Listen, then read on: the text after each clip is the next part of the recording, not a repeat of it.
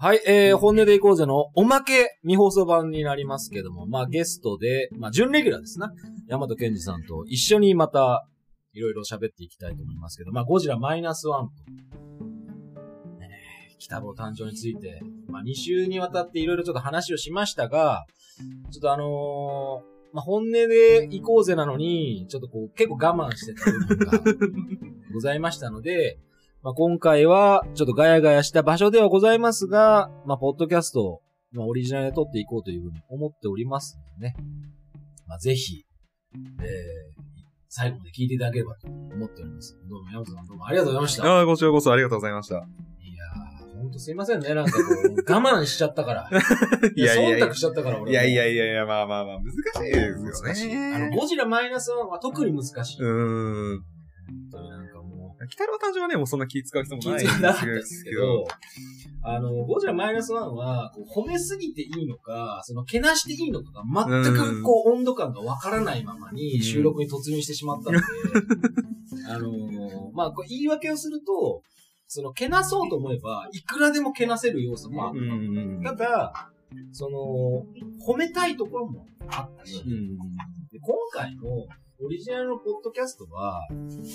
まあ、そんなゴジラマイナスワンをメインにね、まあ、何が良かったかと。で、こうしてれば俺はもっと好きだったってことを、まあ、喋りたいと思ってますよね。あの、ぜひ、あの短い時間ですが、よろしくお願いします。よろしくお願いします。まあ、ヤマトさんとしては、どうですか？そのゴジラマイナスワンの、まあ、ラジオで言えなかったまあ感想としては、どういうところがありました？というか、まあ、なんか、てか時間切れみたいな感じで確かなってたと思うんですけど、なりましたね。なんというか、この、ふ福音兵っていう存在の、その、なん、なんていうのかな、こう、福音兵っていう人たちが抱えてきた、その、いろんな思いとかっていうものを、なんか、鳴らしすぎなんじゃないかなっていう感じがしていて、結局のと、まあ、あのーなんかすごい すごい本の名前ばっか出すのもあれだと思うんですけど、まあ、兵士たちの戦後史っていう本を今回結構、主には参考にしてるんですけど、やっぱり、帰ってきた当初は、なんていうか馴染めないところもありつつ、まあでも、何十年経って生きていく中でいろんなことを知って、それは自分がその体験してきた外のことを知るようなこともあって、例えば、南方で戦ってた人たちは中国先生のことは知らないわけだし、それはまた逆もしかりで、中国先生の人たちからしてみれば、南方はそんなにひどかったのか、そんな人の前で戦争行ってましたなんて言えませんっていうような思いを抱える人たちだっている。っていうところ、っていうところもあるし、っていう、そういう多面性をなんかこの、慣らしすぎちゃってる感じが、あの、敷島以外はすごいそういう感じがなんていうかして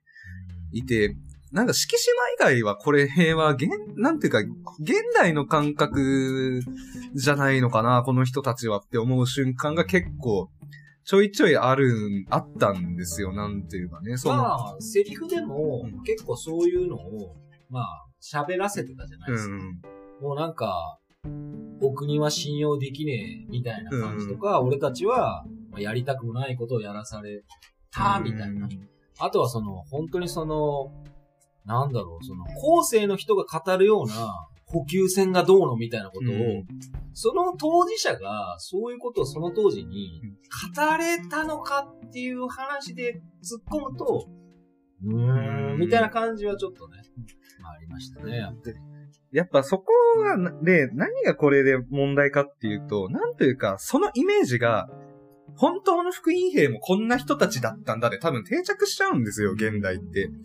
なんか、エンタメだからいいじゃんみたいなことを結構言う意見も見たんですけど、あーはいはいはいあえて言うのであれば、現代人ってエンタメ以外に歴史触れないじゃんっていう話なんですよ。えん、すごい、あえて粗雑な言い方をするなら、現代でおいてはエンタメが歴史を作るんですよ。うんって考えると、エンタメだからこそ手抜いちゃダメなんじゃないのっていうのが、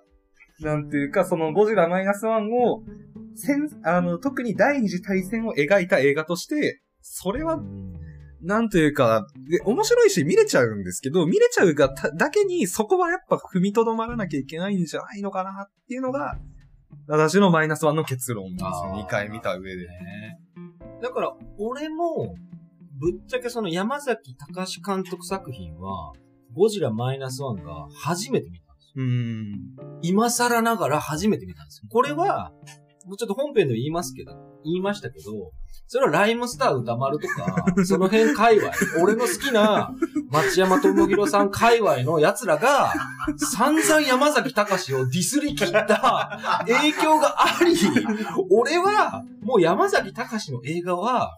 まあ、ここはね、もうなんか言いますけど、俺は見る価値がないんだなっていう思い込みがあったから。だからあ今回はやっぱゴジラだし、だから俺だ、その昔の話をしちゃうと、シン・ゴジラだって舐めてたわけ。うん。要するに2015年、16年とかに映画館に行った時に、ゴジラやりますって、シン・ゴジラでバーンタイトル出て、中身が出てない中で言っても、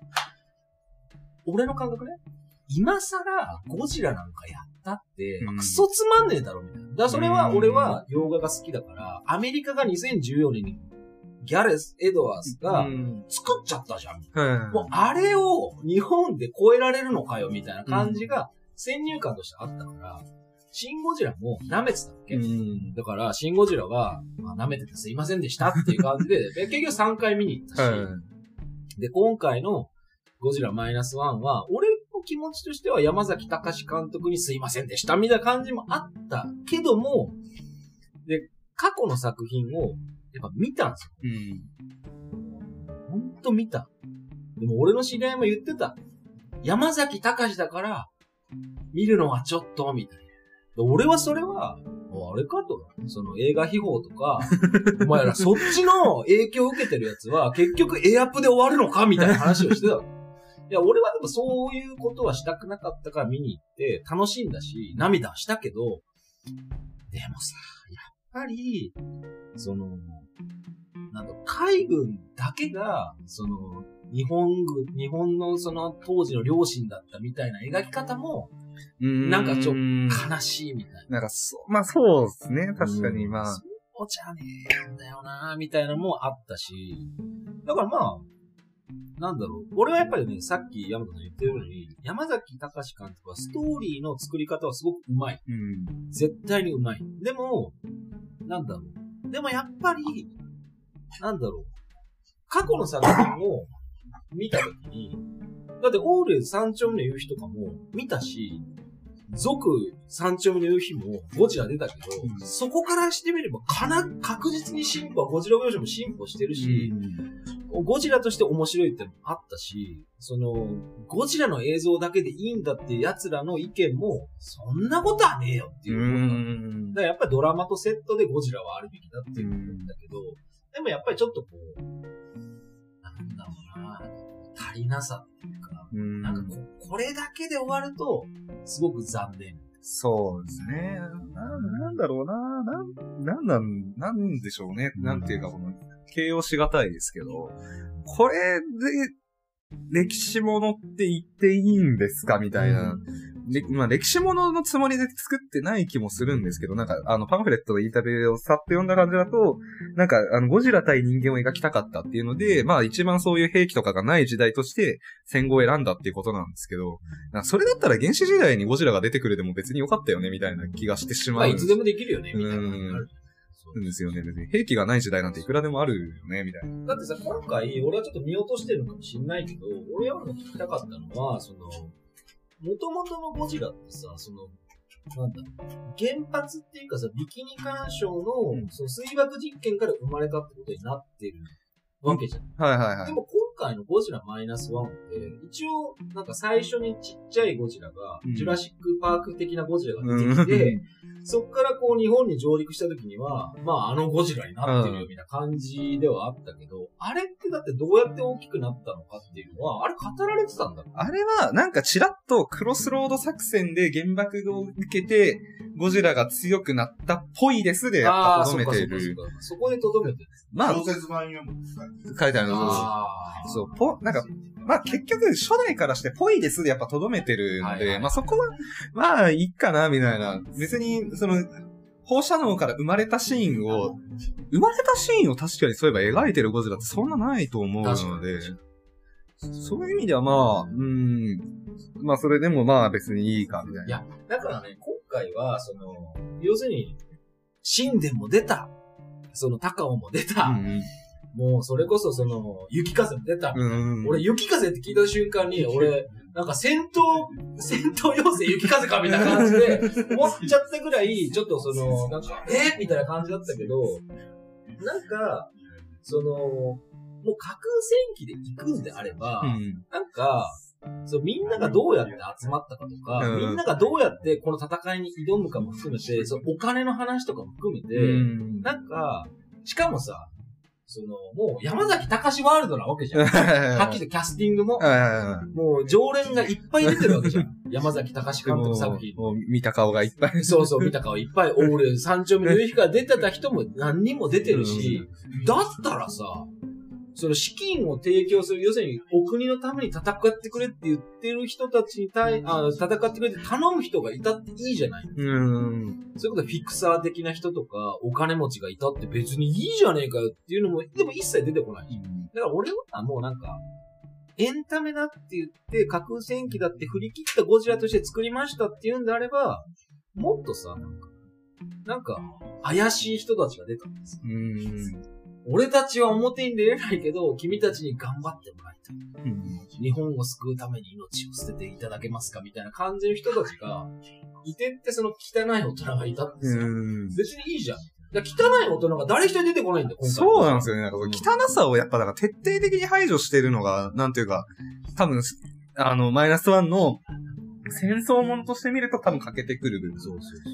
そうなんですよね。その、本当に、何かに、なんかそう、汚い人出てこないですよ、ね。そうそう、だから、なんだろう、大人として、俺たちが汚い役目を背負いますよって人が誰も出てこない。うん。その、俺たち、要するにその、戦争をやった当事者も含めて、戦争に加担しちゃった人たちが罪悪感を持って誰も出てこない。うん。GHQ は GHQ で、ソ連がね、みたいな感じの説明なわけじゃん。だから誰か、そのなんか、汚れ役を背負う人が出てきてれば、よりなんか、なんだろう、あの戦争に対する後悔とか、うん。そういうものが出てきたって全然いいんじゃねえのっていう感じはあったから、それこそフィクサー、この金を使えみたいな、出てきたりとか、そういう感じでいいけんじゃないかなと思ったらそういうのは出てこなかったし、だからやっぱり、みんないい人だね。そうですね。みんないい人で手堅くまとまってるから見やすいんだけど、でも戦争を描くにおいてみんないい人なんてありえないでしょっていう感覚もやっぱあるんですよね。そこが難しいですよね。なんというか。うん。まあ、そういう意味で言うとね、北郎誕生は汚い大人ばっかりでしそうそう、だから、汚いものと、汚いものしかない世界、鬼太郎誕生の世界と、でも、その中にも、未来に対する希望をっていう、その、暗い、汚いものから、ちょっとほ、ひょっとしたらっていう、そういうパンドラの箱的うな、ん。最後に希望が出てきましたみたいな構成があれば、やっぱりそこ、すごくみんな感情にそこに行くわけです。うん。でも、ゴジラマイナスワンの場合は、なんかみんな綺麗な人たちばっかりの時に、で、最後に生きててよかったね。うんで、それで、希望がつなぐ。で、なんだ、次は何？三丁目の夕日かよみたいな感じの流れに行く行かれると、うん。そりゃあ、そんなに日本の、まあ、客は、まあ、見にゃいいよな、みたいな。うん。そうそう。だから、それは、映画オマージュいっぱいありましたよ。うん。ジョーズもそうだし、あの、ダンケルクとかもね。うん。完全にあの船がいっぱい集まる映像って、お前ダンケルクじゃねえかよって思いましたよ、俺だって見た時。ジョーズだってそうだよね。はい嫌いをね、その、こう、ゴジラがね、追っかけられ、ゴジラに追っかけられた時に、ゴジラの口の中で、うん。嫌いを、撃つみたいな。いや、ああいうのは映画的にすげえ面白いし、うんすげえいいんだけど、でもやっぱり、まあ、オマージュだよね、みたいな感じもあるし、面白かったのは全然いいんだけど、じゃあもっとなんか、戦争をやる、戦争をもう一回やるっていうんであれば、それを引き受ける責任のある大人を、もうちょっと出した方が、うん。もっと深みっていうか、そのなんか、すごくレイヤーがこう、結構濃くなった感じはあった。うん。ちそれをね、本編で喋れなかった その後悔しかないもん。それはもうなんかいろんなものに忖度しちゃったよ。まあまあまあ。まあ、ていうか、ここまで行くのにやっぱ助走必要ですからね。必要、必要、必要。そう、だからうちのラジオはもう、あの本編が女装で、ポッドキャストが本番だから。もう、しょうがないよなーっていう感じもね、ありましたね。でもそういう意味では、鬼太郎誕生とかは、なんだろう、逆になんか、こう来るんだ、ああ来るんだみたいなものの連続だったっていう印象だったんで、うんすごいなんか、びっくりしたもんな。驚かされたのはやっぱり、鬼太郎誕生うん。ありましたね。やっぱこう、徹底的な恨みの連鎖っていうのかなんていうか、恨みの連鎖で、子供向けで、まあ、こまあ、PG10 についてますけど、子供向けの IP で、あそこまで恨みの連鎖で話を作るってなかなかやっぱり勇気のいることそうだと思う。だって、下手したら、見に来ないっていうか、なんか描写もすごかったし、なんか、鬼太郎、ゲゲの鬼太郎でここまでスプラッターやるんだっていうのが、うんほんとシシンプルに、本当に思ったんで、うん。だからみんなね、みんなが、なんかもう、んな描写を見せられたんだみたいな感じがすごくあったと思うんですよ。うん鬼太郎誕生に関して。よくね、ゲゲゲの鬼太郎っていうコンテンツを使いながら、うん。ここまで水木しげるイズムを復活させて、これを語り継いでいこうみたいな作品っていうのは、やっぱすごく嬉しかった。ました。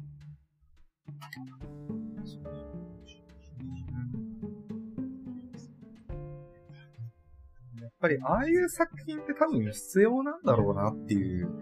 なんていうか、こう、戦争をやっぱり美化するのって、なんだかなという気がしていて、この、ななんていうか、ビジュアルが綺麗な戦争映画って、それはす、なんか、本当にいいのかみたいなところもあるし、まあ、何のこととは言わないですけど、はいろいろ。まあ、特に現代になると、綺麗な映像が作れる分、そうですね。ビジュアルが全部綺麗になっちゃうから、そうそうそうこんな綺麗じゃないでしょっていそう。う、昭和の時代はこんなに綺麗じゃないよねっていう感じがしてしまうところもありつつ、もっとなんかこう、人間自体ももっと荒々しいし、うん。もっとその、汚らしい。みたいうんな。そこがやっぱり、鬼太郎誕生は、すごいこう、混沌としたそのまだ昭和30年代前半、頭にね、だからそういうところをちゃんとあの絵柄で描き切ったっていうのが、すごい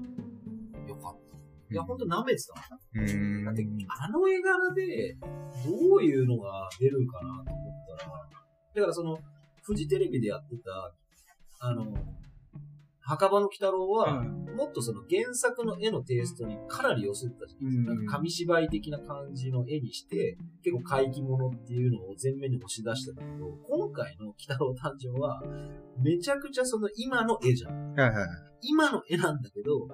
間違いなくスプラッター的なものとか、その、うんえぐいものとかを完全に今の絵で見せますよ、みたいな。うん子供が見たらトラウマになるわ、みたいなものもうん普通に見せますよっていうのを容赦なく恐れずにやってたっていうのが、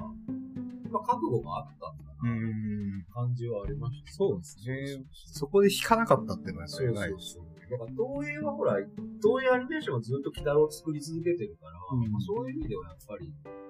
まあなんだろう、今回は、なんか、売れるか売れないかは別にして、まあ、本気で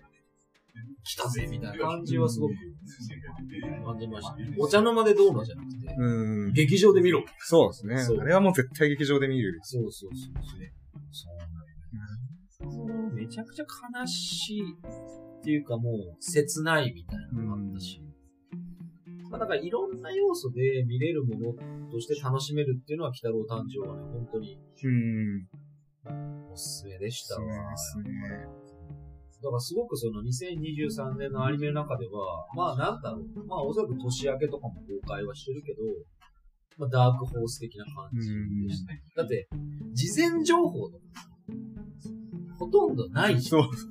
誰も何も気に留めない状そう、気に態で。留めない状態で監督すらひっそりと公開して、まあ、ひっそりと、まあなんかソフト化されてと配信されてっていう作品だと思ってたら、思いのほか盛り上がってくれてありがとうございますみたいな感じだったんで、そそこがすご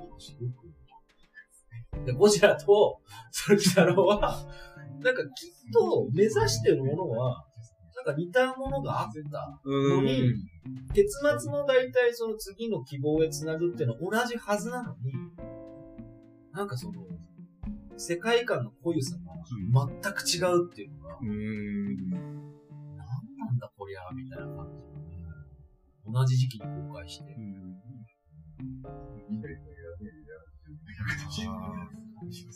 まあその戦争の汚い部分を描く覚悟があるかどうかっていうところは、でかい気がするんですよね。なんていうかうん。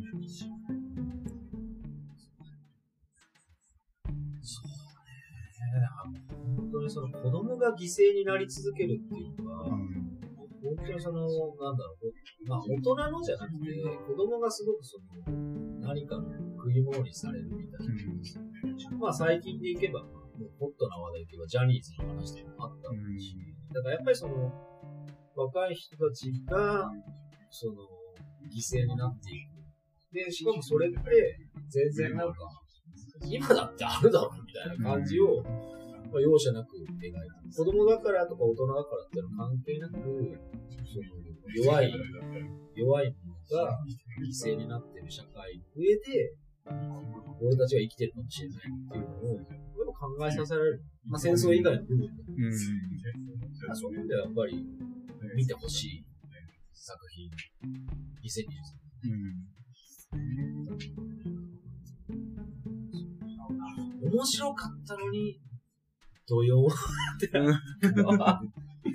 まあまあ、しょうがないです。うん。そうそう。まあでもね、まあ、ゴジラマイナスワンの話に戻ると、あの、日本沈没とか、あの、そういう作品みたいに、変なじじいが出てきて、わしが、わしが金を出そう、みたいな。そう、なんかこう、鎌倉の老人とか、そういうなんか、京都にいる山奥にこもってる日本のフィクサーみたいな。そう。だからもう、